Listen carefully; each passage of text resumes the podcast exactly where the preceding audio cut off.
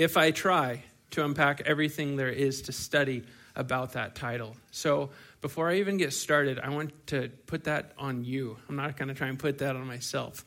After today, I would really challenge you to go study what it means for Christ to be the Lamb of God.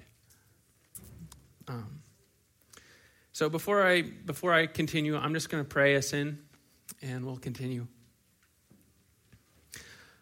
Lord God, it is so good to worship your name together as your people.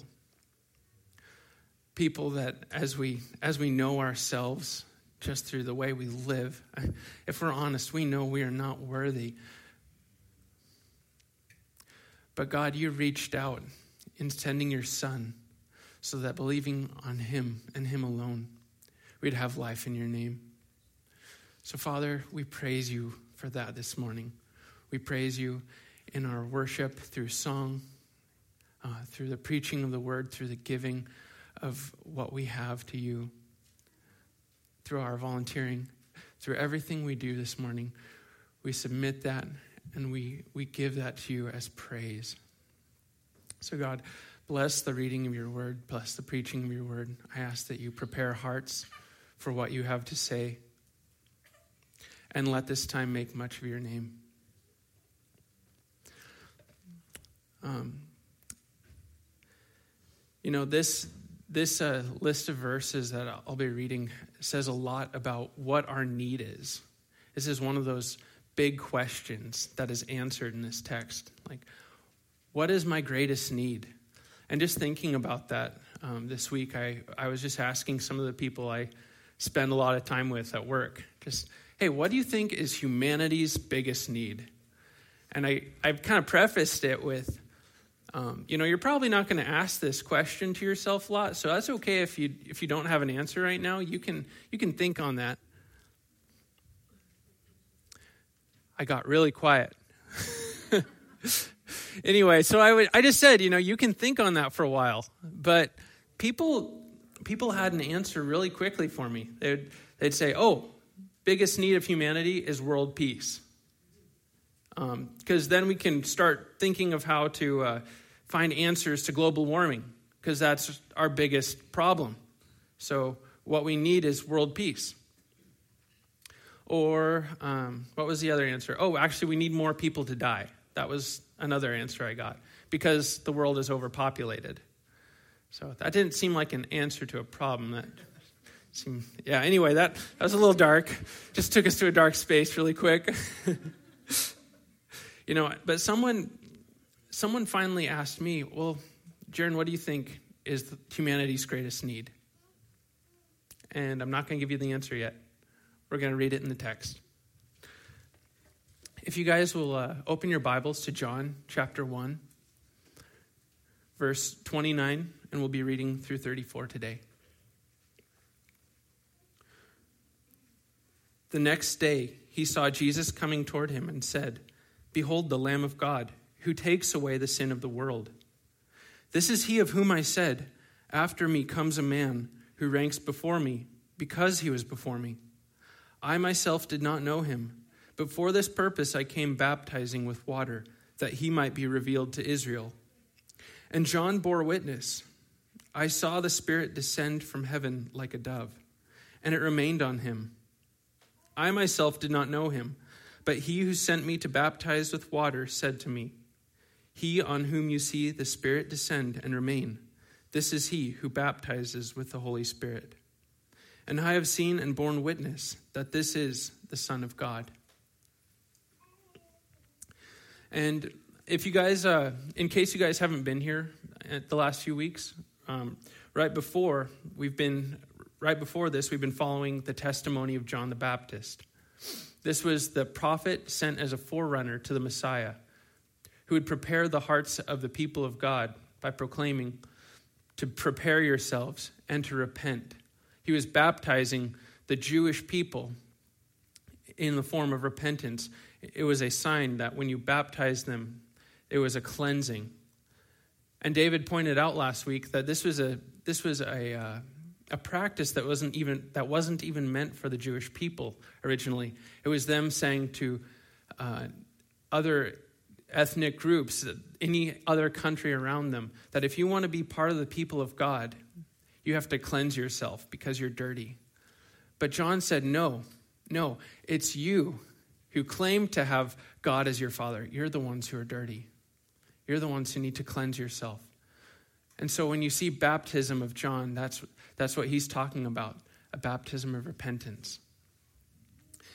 And th- this was coming from the conversations he had with the Pharisees, the high uh, religious leaders. This is the answer he gave them when they said, What are you doing? Who are you? And he said, I'm not the one, I'm not the Messiah, but I'm, I'm preparing the way for him.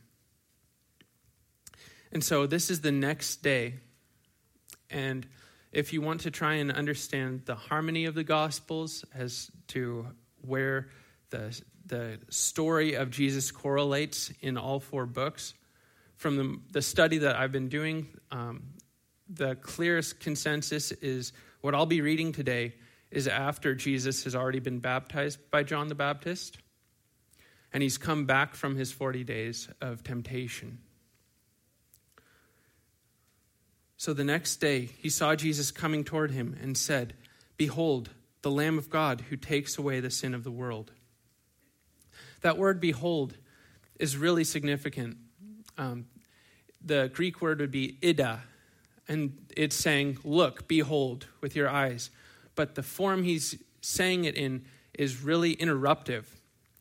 So it'd be like in a normal conversation we'd be having, someone enters a room, and you say, Look, look at him.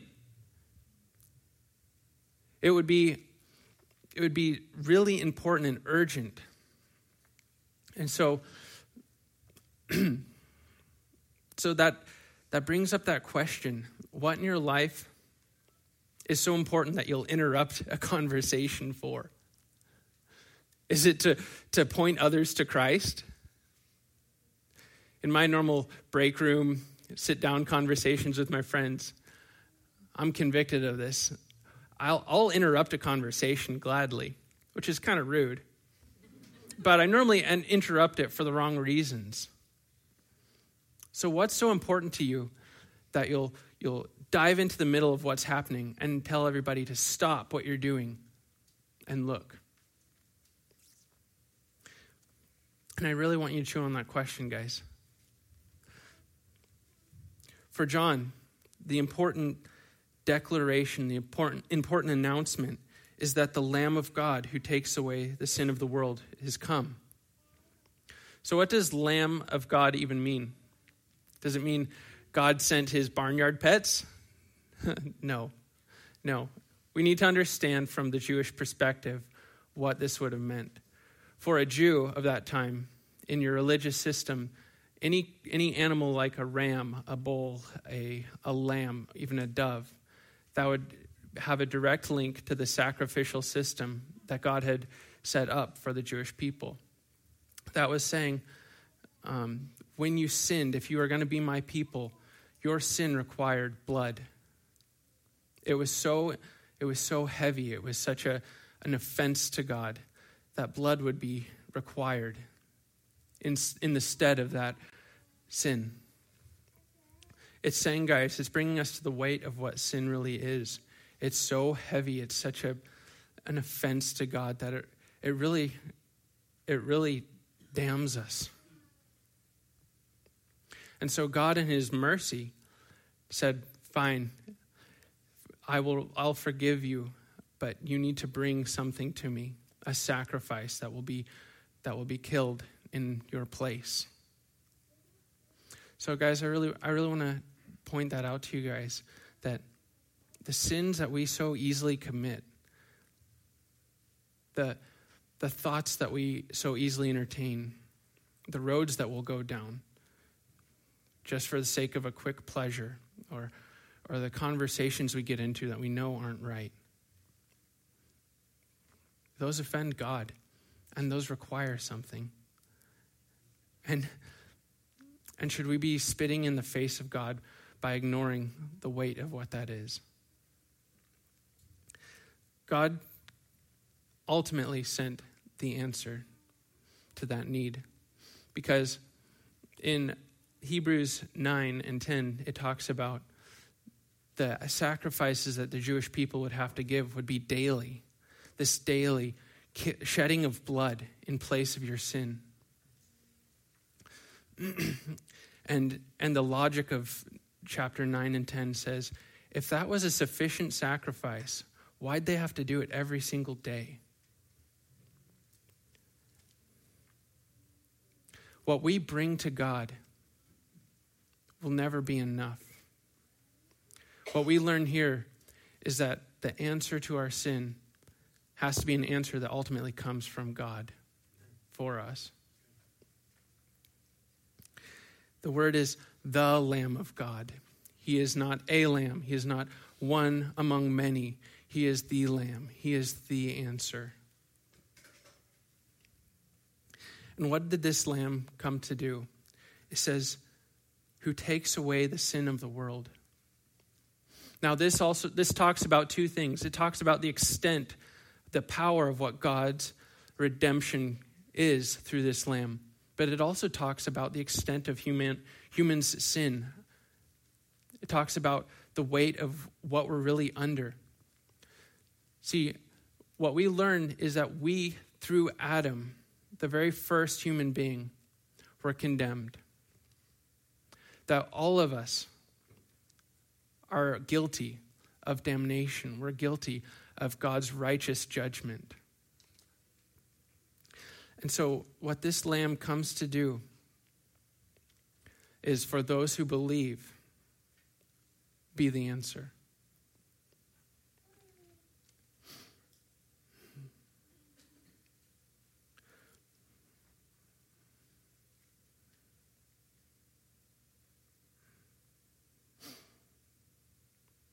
Guys, you know, this, this has really just been on my heart lately that, that we, don't, we don't glorify Christ enough for this. Um, it seems like we make Jesus the answer to everything except our sin. He's, he's the one who can come into your home and bring you peace. He's, he's what can help you feel loved although he does bring love. He is love. But we don't, we don't look at Jesus for the reason God sent him. So I just ask that, that you really focus on why Jesus came. He came because you're sinful. He came because you are a sinner. I'm a sinner. And so often we try and under the weight and the pressure of that sin, we try and devalue God's holiness by saying, well, my sin is small. My sin, my sin ultimately isn't a big deal. It was a white lie. I didn't cheat, I just looked at porn. I didn't, I didn't, I didn't, I didn't, I didn't. We don't face the fact of what the weight of sin is. So, God, so guys, when, when we devalue the weight of our sin, we ultimately devalue the glory of God's grace. So I challenge you look at the weight of your sin. But don't, don't look at your sin to despair, but look at your sin to glory in what Christ has come to do, what he has come to take away.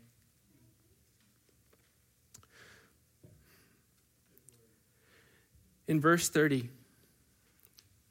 John says, This is he of whom I said, After me comes a man who ranks before me, because he was before me. I myself did not know him. But for this purpose I came baptizing with water, that he might be revealed to Israel. Now, the first few words of, of this declaration of John this is he of whom I said. And this is the third time within 30 verses that we see John saying this. This is he of whom I said, comes after me. Who after me because um, let me reread that guys. This is he of whom i said after me comes a man who ranks before me so after me this is the, the ministry of christ came after john. John was the forerunner. But Jesus ranks before him, he ranks higher than him. because he was before me. When we see because he was before him, it's talking about, it's pointing to a few things. It's pointing to Christ's, his rank, his rank, his authority, but it's also pointing to something else.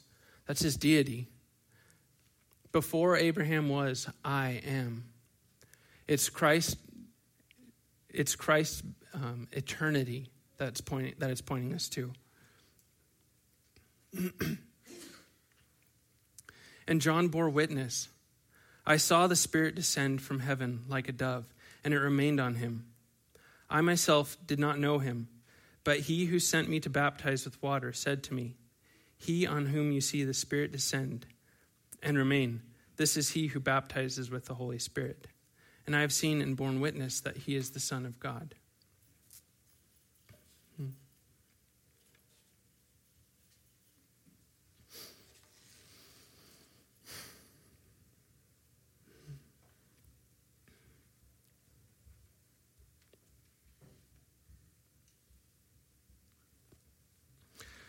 The baptism of John ultimately pointed to the greater baptism that Jesus would bring. See, we know that Jesus is the answer to our sin. He's the one who makes us right before God, or he takes us he takes the sin away from us and makes us clear before God, clean before God. But he also comes with the power of God, which also points to his deity. He says, I come baptizing with the Spirit.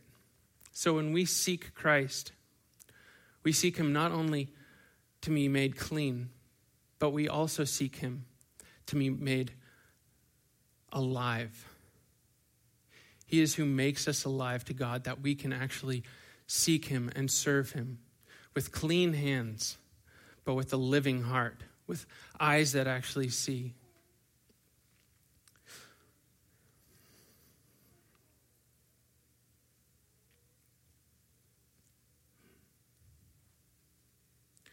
Do you seek him? Do you seek him for the power that he gives? Do you acknowledge that Christ is, that Jesus is the Lamb of God, but that he's also God? Is he, is he your short answer to whatever problem is in front of you, or is he the God that you honor and that you praise?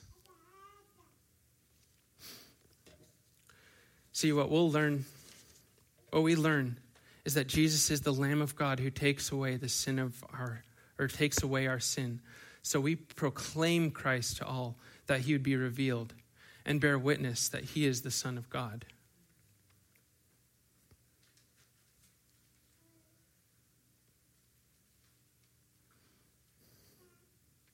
See, what this passage will force us to do is to look at the most profound reality of who Jesus is, the Lamb of God what it means for him to come, and what that says about our greatest need. And I pray that one thing that won't be said about us is that we are indifferent. Let's pray.